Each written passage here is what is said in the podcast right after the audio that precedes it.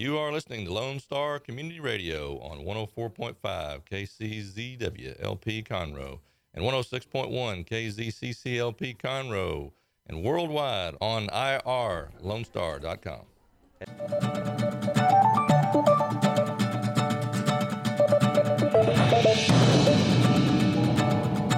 Good morning, ladies and gentlemen, and welcome to this week's edition of the Weekly Business Hour. This is Rick Schisler your Silver Fox advisor and host of the weekly business hour. Glad you stopped in to hear the show today. We've got some great guests lined up for you. And you know, it's one heck of a beautiful day here in downtown Conroe. Conroe, the fastest growing city in America, according to a recent census report. So we've got a lot of action, a lot of activity going on around us. And hopefully, we'll be able to share some of that business activity with you, perhaps provide some education, some encouragement. So everybody out there wants to be in business for themselves. I love the individuals who go into business, the entrepreneurs. That's what this show is all about Small Business America. So, welcome. First, I want to, though, thank our show sponsor. We always appreciate our sponsors here sponsoring Small Business Voice on the weekly business hour. And our show sponsor, AllegraHR.com. Allegra HR. Those folks do a great job in helping small, medium, and even large sized businesses with their HR needs. Don't forget, if you have one or more employees, you need some HR assistance. Human resources is a key success factor in building a business. And also on the downside, there's some traps that we need to be careful. There are rules governing how we should treat people in the workplace. Just turn on your TV if you don't believe me. There's a lot out there on a national basis. But Allegra HR can help you navigate the conditions that exist out there and also can help you build a better workforce for yourself. So reach out to Elect AllegraHR.com. Just simply go to their website, AllegraHR.com. Reminder, too, that we're on Facebook. If you haven't already liked us on our Facebook page, The Weekly Business Hour, I encourage you to do so. One of the great things about that is we post our podcast each week. You can get an alert that says, hey, new show up. Go check it out. We try to put a good, thorough synopsis with it. You can see who the guests are, what the topics are, see something that interests you, then click on and listen to each show. That's Facebook, the Weekly Business Hour page. Please like us. We have a show, as I mentioned to you, some interesting local guests here, people that are out there making it happen. Our special business owner guest today is Bob Wiesner, owner of the Home Team Inspection Services. Also joining us will be Peter Dill. Peter's an expert in procurement and logistics and will join us in the expert corner to talk about how even small businesses need to pay attention to how they purchase and how they move their products around. And I'll close out today's show with my Silver Fox tip of the week growth strategies not to forget for 2018. So at this point, I encourage you sit back and grab your pad and pencil and get ready to take notes as we talk about business right here on the weekly business hour. And let's start first with the Silver Fox Advisors. As you know, I'm a Silver Fox Advisors. Silver Fox Advisors, people say, well, what's that? Well, we're a group of men and women here in the greater Houston area. We finish our main career tracks come from all kinds of backgrounds. Some of us business owners, some of us worked in corporate management, but we come together to help small and medium sized businesses grow. And one of the neat things I want to mention to you about Silver Fox Advisors, I encourage you to go to their website. That's silverfoxadvisors.org. One of the things on the website, if you go to the far right side of the buttons at the top, click on press and then click on newsletter. I encourage you to sign up for their newsletter.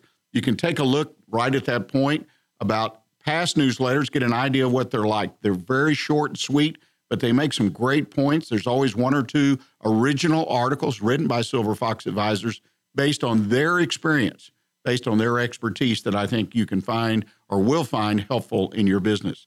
SilverFoxAdvisors.org. Check it out. Opportunities are always right in front of us. Sometimes we don't see them, but I encourage you get up and grab them. The weekly business hour is where Montgomery County and businesses throughout the world come to talk about the latest in business news, ideas to improve your business, and to hear from some of our own local business leaders on how they have found success right here in Montgomery County.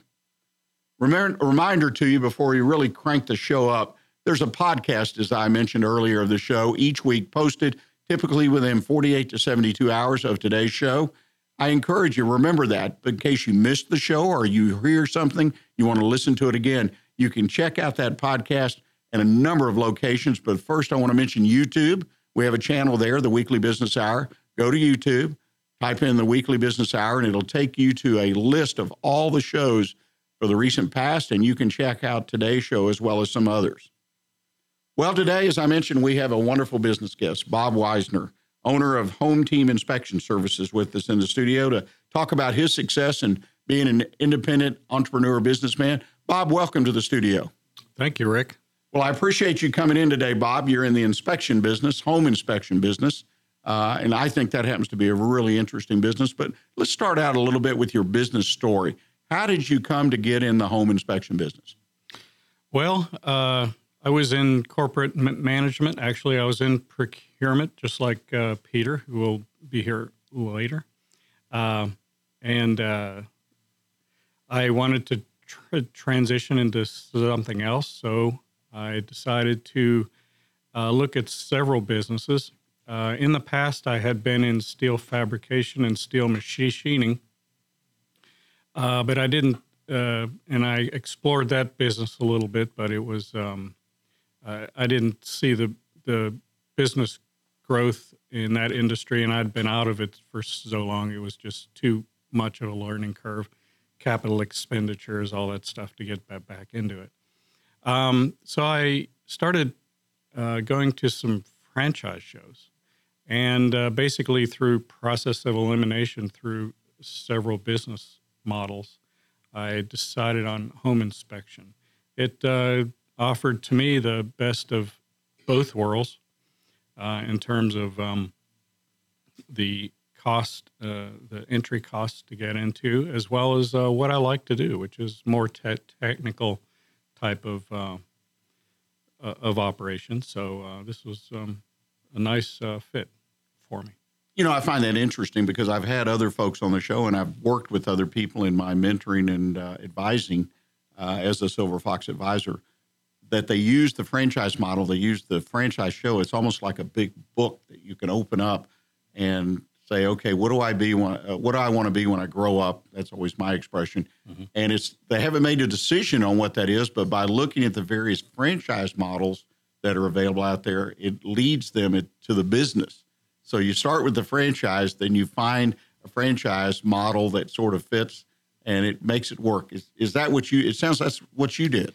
Well, I'm not the youngest guy out there, so uh, I think fr- franchises sort of um, offer some things uh, that you can uh, really compress your learning curve on. You don't have to reinvent the wheel. You don't have to go out and you know find or uh, create branding for for yourself, uh, which to me sometimes you know you get cre- you, you can't get the creative juices flowing, so you don't know what you want to call your company. You don't know how to to brand it, and uh, you know, and then if you don't do that yourself, you're go- going out and trying to find some other people to do it you, you, and untested. So that's uh, with uh, franchises, all that's pretty much laid out for you. They have the branding. A lot of times they have a national presence already established. Um, the um, costing, the bookkeeping, all that stuff is is already uh, done, and and they're there to give you that that help in terms of, and then the m- marketing as well. So, well, you know, that's they, typically when I talk to someone, the reason they went the franchise route is like you say, that kind of structure or infrastructure, if you will, is there. Uh, that kind of gets you started the first day. I mean, you're out of the chute the first day. You're not worrying about what kind of bookkeeping software to buy or uh, who's going to print up your materials or design your materials. Uh, in fact, I commented to you before the show. I really like your print materials, your website. Very well done. You avoid all that, don't you? Yes. I mean, that's just that to me. That's worth something, and obviously, it was worth it to you. Now, as your franchise uh, provider, have they given you other kinds of support beyond the marketing and the bookkeeping and whatnot? Not necessarily. I keep in touch with them on a, a regular basis. Um, they pretty much, uh, I mean, uh, I get email communication from them a lot. Um, they're there if I want to talk to them.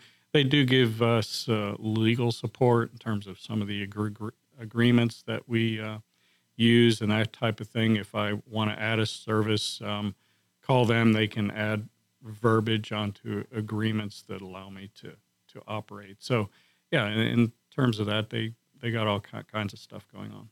Let me ask you this: in the state of Texas, it's my understanding that home inspection and whatnot is licensed. So, what kind of licensing process did you go take a test, uh, background check? I mean, what does it require in the state of Texas to be a licensed home inspector?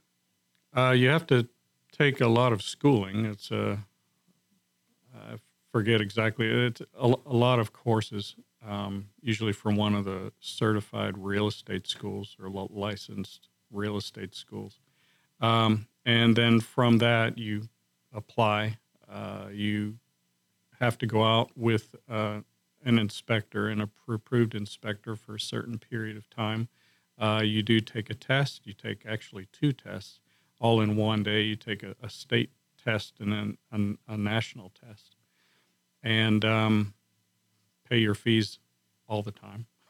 yeah, I guess the state's always making sure you pay your fees. Mm-hmm. Well, believe it or not, Bob, we've come to the end of our first segment. I uh, appreciate that insight. When we come back, ladies and gentlemen, to talk to Bob a little bit more about this really competitive industry and how he, as an individual getting started, has been able to compete and build his business. So please stay with us. We'll be right back with you.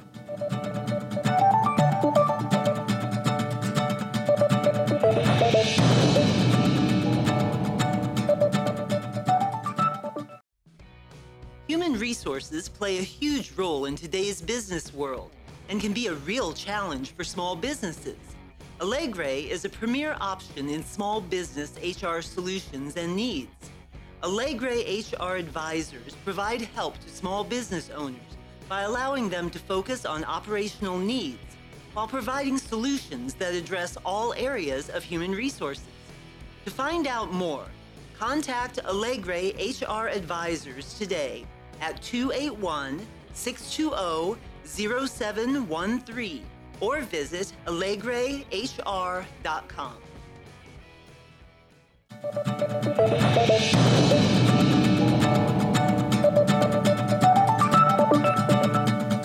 This is Rick Schisler, your Silver Fox advisor and host of the Weekly Business Hour. And welcome back, ladies and gentlemen. We're here in the studio talking to Bob Wiesner, who is the owner of Home Team Inspection Services. Bob and I have been talking about a competitive industry, the home inspection industry, Bob, what is the, the how do you compete? I mean, you and I have talked off air about, you know, it's kind of like realtors. There's one on every corner. Don't know that it's that bad for home inspectors, but there always seems to be new folks coming into the business. How do yeah. you compete? It's not that bad, but it is pr- pretty competitive. And the idea is to keep in front of uh, realtors are the uh, are a primary source of referrals. So we have to keep in touch with with those and communicate with realtors all the time. Uh, we also have different modes of advertising as well, and uh, get out in front of cl- clients. And the things that we tr- try to do is just uh, operationally um, treat the cl- client as as w- well as we possibly can. Um, first of all, with a very easy ordering process, we have a couple of great girls that uh, answer the phone uh, professionally, can take your order uh, then I'd follow up with a thorough inspection, um, a very simple, easy report to read, and then uh, a very good walkthrough with the client at the end of the inspection so that uh, and answer whatever questions they have and then be available for them on any follow-up so it's really communication constantly well, and that's a secret probably in every business is communication. If people just focus, if nothing else, on making sure people knew where they were in the process and working with them. Let me backtrack a little bit. You mentioned uh, that you have to stay in touch with realtors. I'm sure for you, there's probably 10 others doing what you do that are trying to stay in touch with the same realtor, so to speak. Mm-hmm. I mean, how do you stand out in that crowd? Well, uh, you really have to kind of get a break. Uh, some realtors just get frustrated with their last inspection, and uh, if you call at the right time, um, you're going to be on their list. Um, there's re- really nothing more scientific than that. It's uh, just constantly calling, keeping in communication with them, and uh, hopefully, you know, if if they have a primary inspector, they have somebody they can use. At least uh, you can uh, get on their list, and if uh, the one guy can't provide an inspection, they have a backup in you. So, you know, one of the things I learned lately, uh, my wife and I had sold a home some time ago, and uh, I had always we've owned homes for 35 years, and I actually used an inspection on the first home, which there weren't a lot of you guys back then, but this guy was kind of a pioneer in the industry, and we found him uh, out in Humble. But anyway, the point is that when we sold our last home, a home was 25, 30 years old, and whoever inspected it for the buyer came in, and, and we got a copy of the report. It had 74 items on it. And I'm sitting there going, how are we going to negotiate all this out? Because I mean, this guy did the most thorough, and I've got a background in commercial building, so I related to almost everything on. I said, but this is so far. I mean, taking every electrical plug to, to current code and things. It was just amazing, and to me, that could have been offensive as a seller, and it could have messed the deal up. We ended up making the deal, uh, but is that a fine line you walk? I mean, the, that report and how it's perceived by both buyer and seller because typically I assume there's some kind of negotiation of what gets fixed or doesn't get fixed. Well, all of the items that are on the report obviously are what you can use to negotiate with. Um, the key is going by the standards and making sure that, that the things that you put on the report are structurally significant or functionally significant. Um, there are a few items that, well, we don't concentrate on bringing things up to codes. We just concentrate on structurally and functionally significant items, and then those things on the sta- on the standards. Um, for instance, uh, one of the pretty one of the most common items are uh, GFCI right electrical plugs. You know, a lot of the houses that are 15 years old, 20 years old, just aren't up to standard in that. Um, their plugs may work just fine.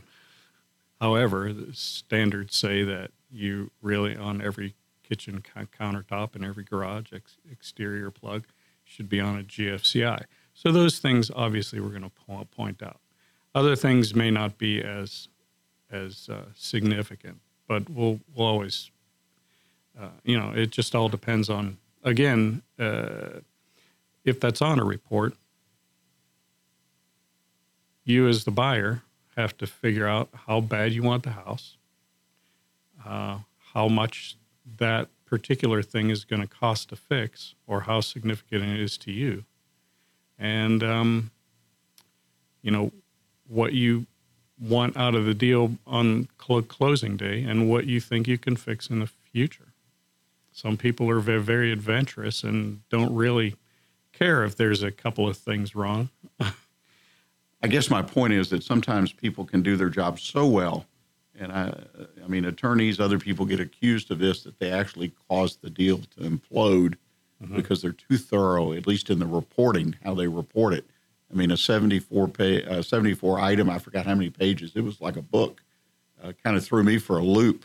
And I said, gosh, I'm not going to go through and haggle on all this stuff about what gets fixed and done because uh, I was ready to move on. And it, to me, it, it, could have worked against the buyer, uh, particularly since we had another buyer standing in line. So it's an interesting line that you all walk. Well, let me ask you in the last five years, I know you haven't been in the business five years, but in the last years and what you've learned uh, and you come in, what has really changed? I mean, besides there are more of you there's more of us. That's certainly uh, for sure.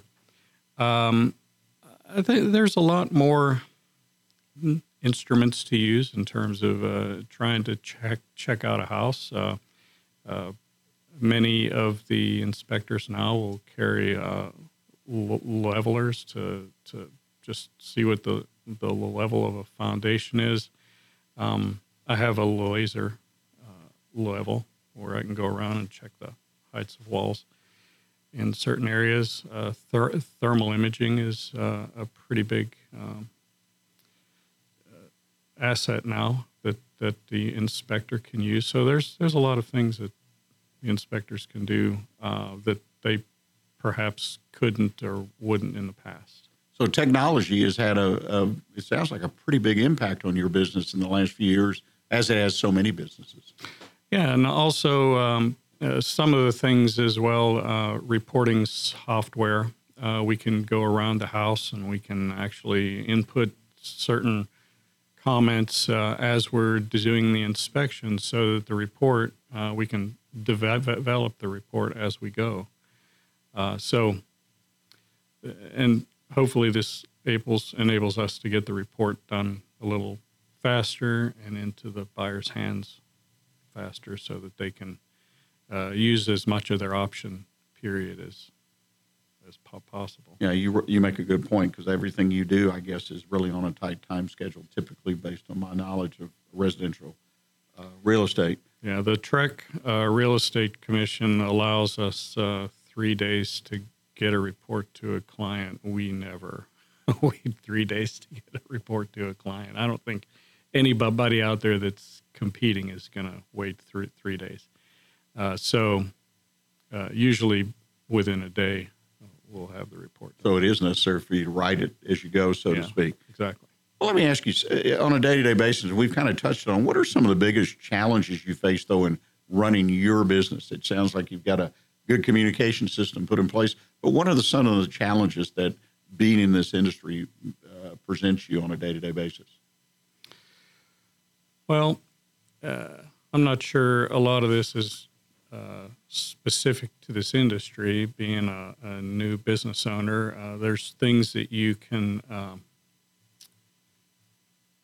that that are di- different than a, a, a normal job. Uh, there are no such things as weekends uh, or nights or whatever. You you're working or thinking about it all the time. You're taking calls at all times of the week, day and night. Um, so uh, you're uh, scheduling appointments, and the the other thing is the the variety of actions that you're trying to accomplish. Uh, marketing, and then going to an inspection, then maybe going back to a sales call again, and going to another inspection. There's always uh, uh, you're always on your toes in terms of, uh, of the schedule you need to meet and trying to s- stay up with it all. Well, it sounds like you're a true entrepreneur. It's 24 7, at least availability wise. Mm-hmm. What are some of the metrics, or how do you measure your success as you're going along? I mean, do you have goals or benchmarks uh, that are particular to you as you grow your business? Just an increase in sales, an increase in the number of inspections that we can do a day. Uh, eventually, I'll uh, I plan on de- developing teams myself. Part of the home team concept is to do inspections in teams. I normally do that. There's times when I do inspections myself, but normally I go out with a team. Um, and the team can be two, three, four people, depending on the size of the house and what we have to accomplish. Um, because one of the things we want to do is get in and out as, as as soon as possible in a re- reasonable amount of time. I know there's some inspectors out there that may be at a house for four, five, six hours, and we try two, three hours tops. That's an interesting concept. So you basically form a team. I've never observed that, but that's that's interesting. It makes it more efficient to get in and out of the house that mm-hmm. quickly. Well, Bob, I uh, we're kind of winding down on our time today, and uh, quickly we've got about thirty seconds. What does the future hold for you and your business? Well, uh, I expect to persist on and uh, expand market share in the Houston and sur- surrounding areas. Um, as I said, I plan to develop teams. Uh, I still want to be involved in home inspection, as always. Uh, continue to learn. There's again, evolving technology in this industry that's going to keep it interesting for a long time. Uh, so, those are the types of things I'm looking at doing. Well, it sounds like you've got a future staked out for you in, a, in an industry that I feel is changing just tremendously based on what you've taught us today. If folks want to get in touch with you and talk about your business or perhaps use your services, what's the best way for them to do it? You can call my front office, 832 930 4114. Uh, They can connect, connect you to me. Uh, you can email me at bwiesner at hometeam.com. Um, those are the two best ways to. Well, Bob, again, I can't thank you enough for taking time to join us today and to wish you great success in the years to come. Ladies and gentlemen, we're going to our bottom of the hour break. and we come back, we've got Peter Dill. Peter's going to join us. Uh, Bob and I know him through uh, an Aggie networking group, and that isn't all bad, right, Bob? But uh, Nope, Peter's going to come in and talk about logistics and procurement and how you, as a small business owner, can take advantage of some things that might just save you some money. So please stay with us. We'll be right back.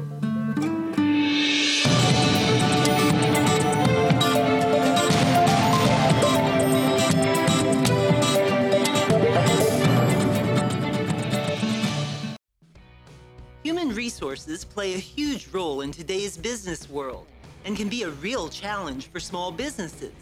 Allegra is a premier option in small business HR solutions and needs. Allegra HR advisors provide help to small business owners by allowing them to focus on operational needs while providing solutions that address all areas of human resources. To find out more, contact Allegra HR advisors today at 281 620 0713 or visit allegrahr.com.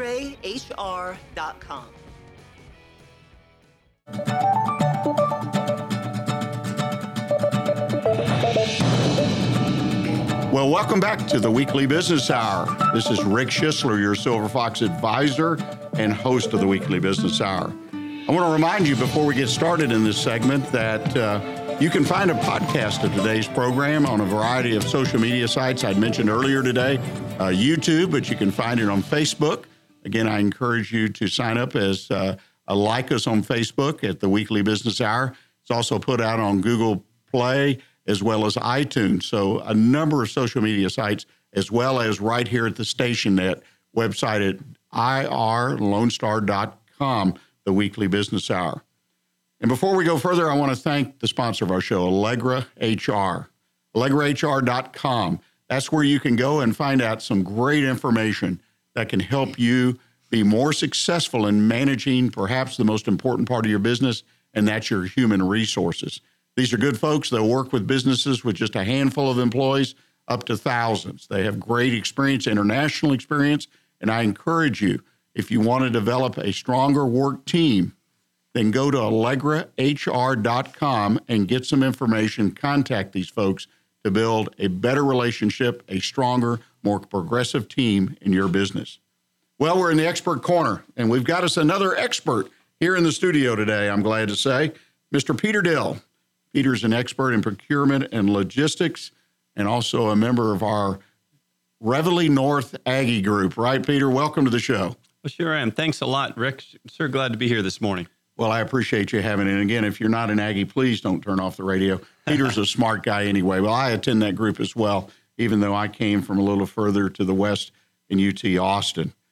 Peter, we're going to talk a little bit about procurement and logistics. And you know that when someone mentions that to me, I think of a large corporation, a multinational corporation. But as you and I discussed, there's a lot of things in procurement and logistics that are really important to smaller businesses. Let's talk about those. Okay. Well, yeah, I can tell you that uh, procurement can apply to uh, really the same concepts really apply whether you're a big business like uh, Anadarko or General Motors, CEVA Logistics, or, or some of those other companies I work for, but also in your own household and even in the small companies. Things like, uh, for instance, making sure that you have a breakout of what someone's charging you. you. You need to know what they're charging you. Certainly fine for them to make a profit. You want those companies to make a profit, but you also want to understand how you're spending your money. Well, you know, you make a great point, and and one of the things I kind of hurdled over.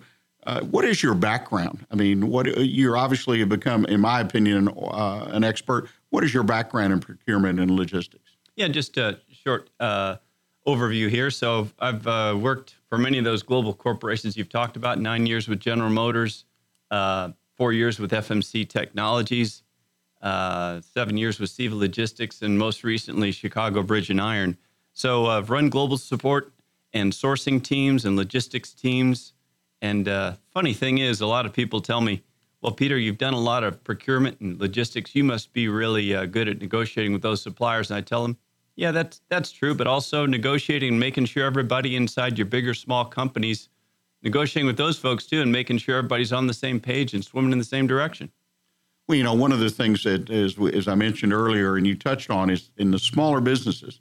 I mean, we're still buying things, we're still purchasing things, we're still moving our product, our services, whatever, logistically.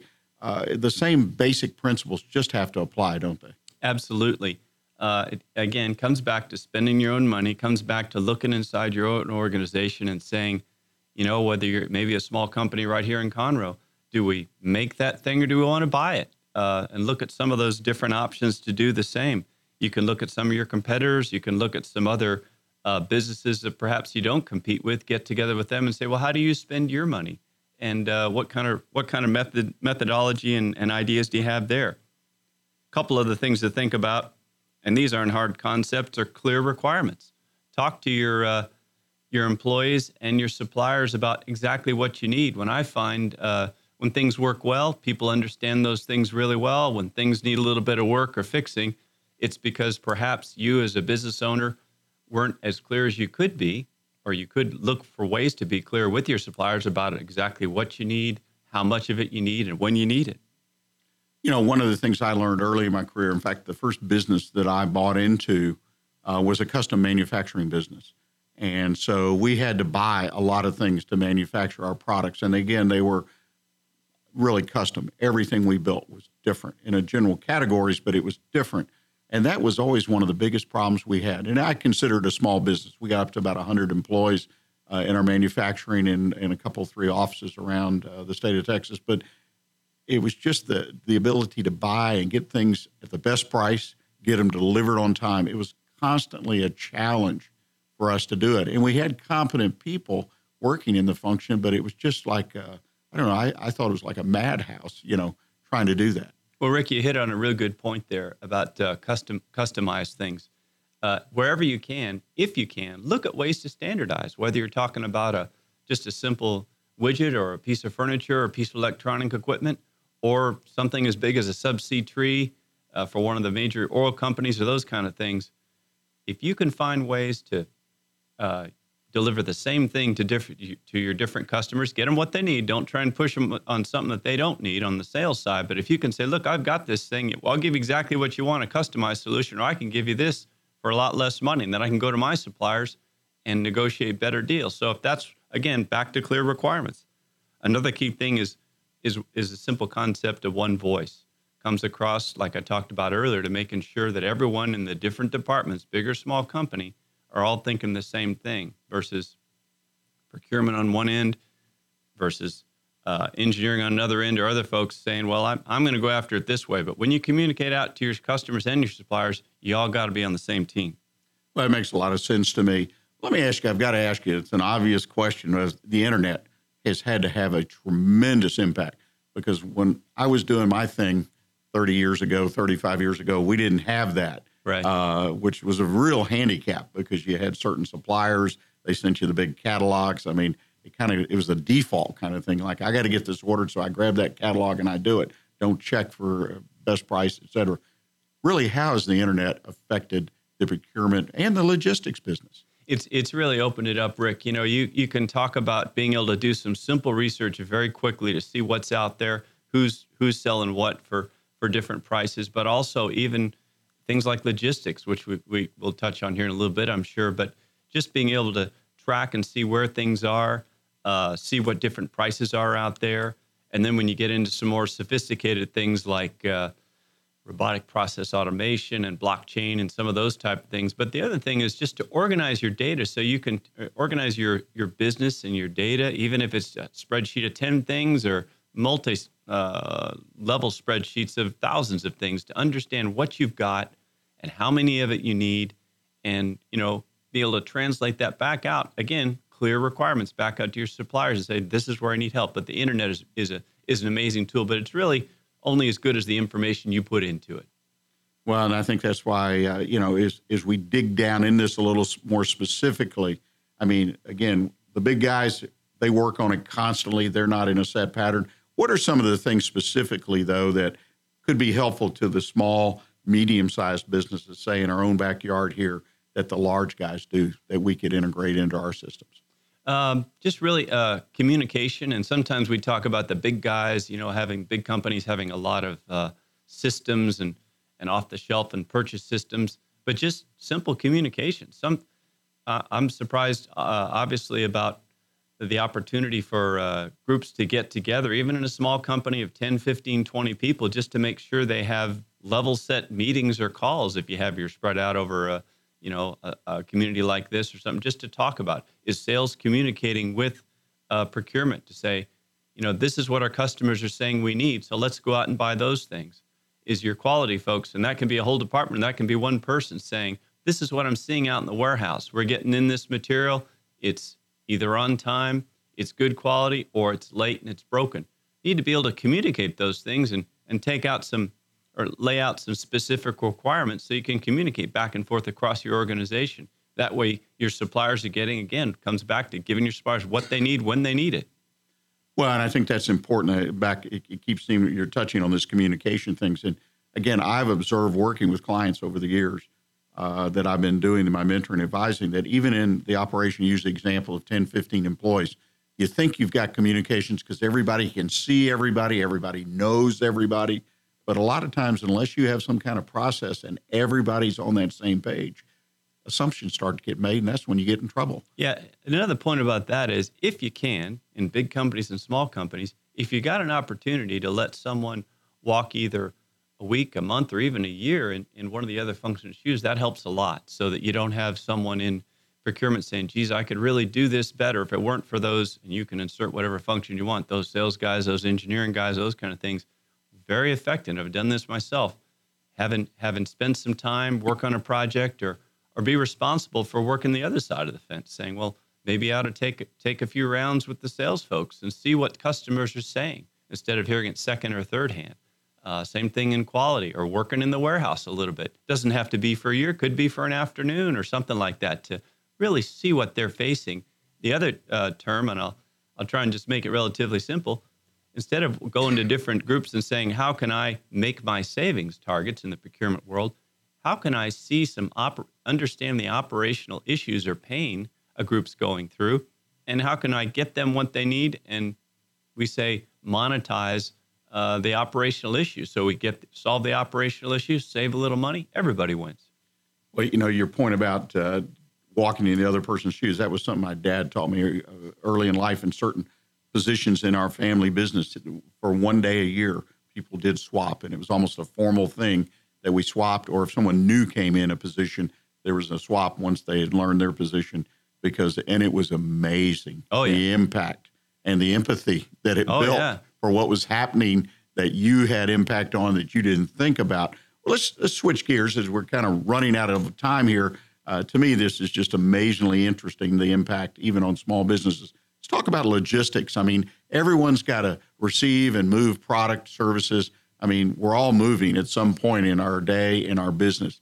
Talk to us a little bit about logistics and what we as small business people can do to improve that area. Yeah, you know, some of the big corporations I've worked for, they talk a lot about visibility, and sometimes they have you know millions of dollars to spend on visibility tools and stuff, and that's great. I've sourced some of those. I've gone to the C-suite and got those approved. But really, you get down to some very basic levels of things like, you know, just having visibility of key milestones. And, and sometimes we talk about shipping things across the world for some of the bigger companies, but you get right back down to here. What what when you have visibility? When did the let's just use a simple example of a roofing company. Uh, when did the when did the roofing tiles come into our warehouse? What kind of shape were they in? Um, who picked them? Who counted them to make sure we got all of what we asked for? And then, then put them on a truck and getting them out to the job site. Those kind of simple things, like you said, uh, you got to be able to keep track of those things because if you're getting ready to do a roofing job and you promise somebody you're going to get those roof those tiles on the roof and get them done in the afternoon and deliver those to a customer, half the half the tiles show up or some of them are damaged you know then the customer's unhappy so you look at those things for logistics not it doesn't have to be overly complicated you know, one of the things, uh, and, and again, we're we're really running out of time, and I hate that because this has been very educational for me, and I hope our listeners. But if you had to stress one thing for people out there to consider, what would it be? I'd really have to say collaboration, Rick, because no matter what you do, you want to make sure everyone's talking with each other, working together. And it, and it sounds like such a simple thing, but when it when it works, it's great, and, and when it doesn't, it, it requires a whole uh, bunch more rework in a lot of different areas. So I'd say collaboration, make sure and you have visibility, understanding, so you can move forward, deliver the customer what they would need when they need at a competitive price. Well, Peter, I can't thank you enough. This has been a short but very sweet and educational time for us. If people would like to reach out to you, because I know you're looking for a new position, what's the best way for them to contact you? Uh, probably just easy uh, two places. One, you can look me up on LinkedIn, Peter Dill, D I L L, phone number 832 488 2057 or on email, peterdill89 at gmail.com. And I really do appreciate you having me on today, Rick. Well, I appreciate you sharing your expertise. Ladies and gentlemen, we're going to our final break of the day, and I hope you'll stay with us in the final segment, Silver Fox Tip of the Week. This week, I'm going to talk about growth strategies not to forget in 2018. So please stay with us. We'll be right back with you.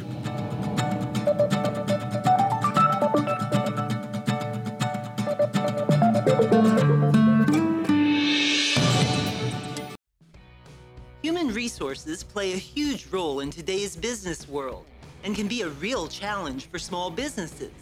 Allegra is a premier option in small business HR solutions and needs. Allegra HR advisors provide help to small business owners by allowing them to focus on operational needs while providing solutions that address all areas of human resources. To find out more, contact Allegra HR advisors today at 281 620 0713 or visit AllegraHR.com.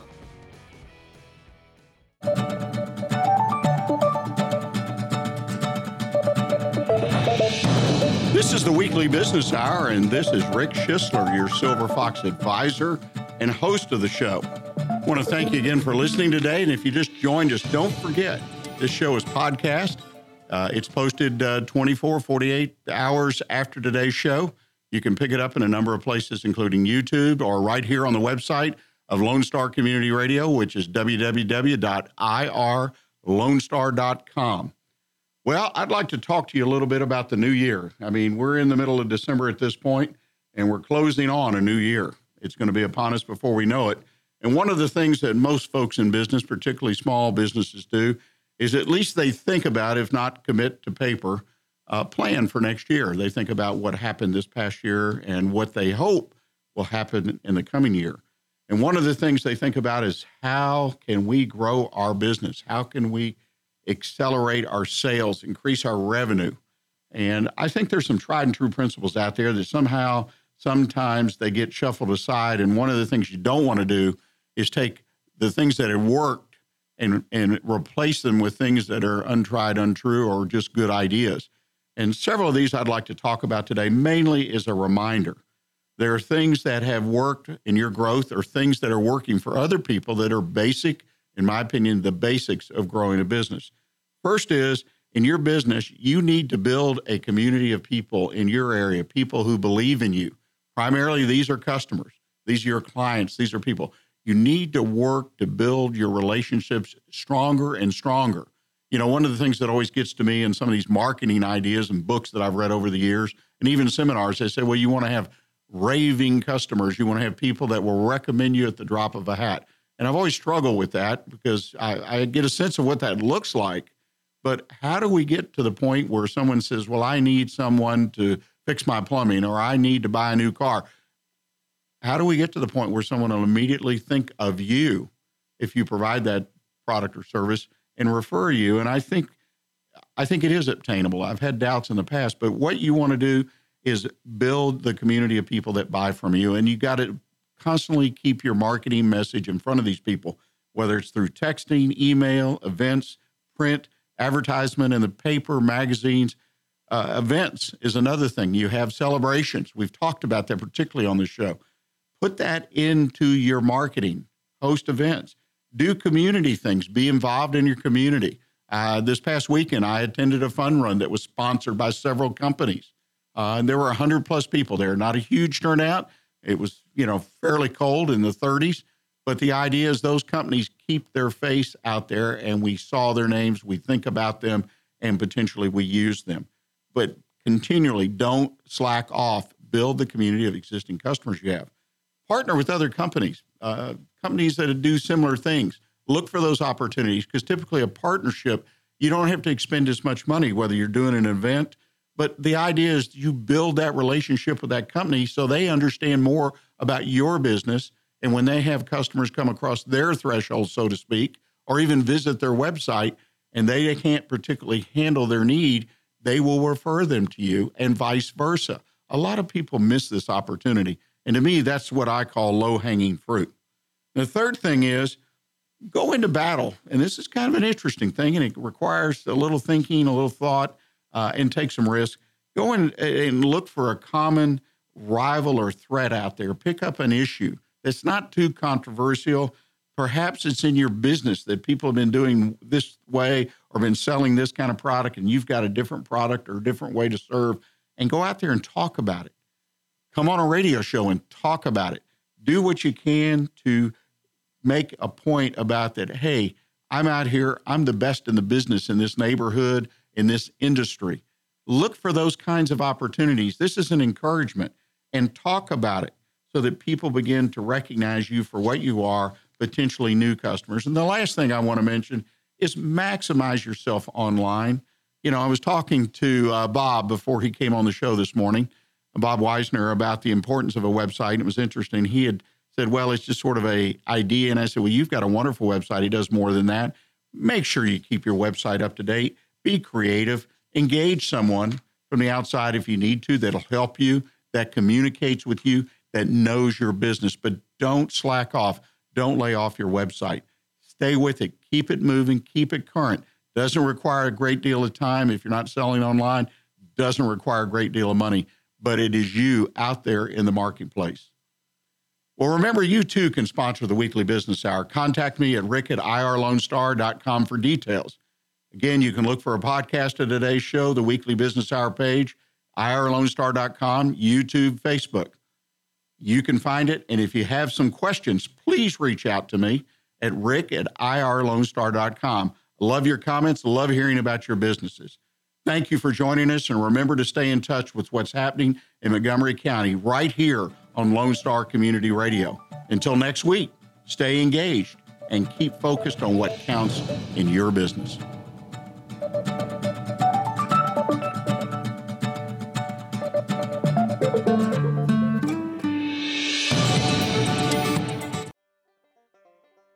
Thank you for checking out this production of Lone Star Community Radio.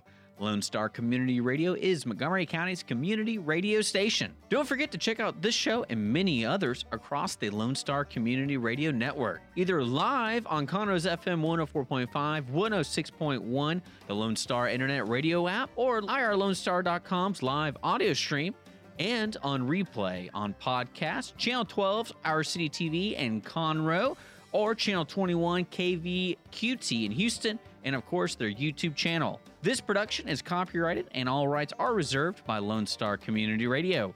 Have a question regarding this program or other Lone Star Community Radio shows? Want to sponsor or start your own show? Call the station message line at 936 647 3776 or email the station at lscrstudios at gmail.com.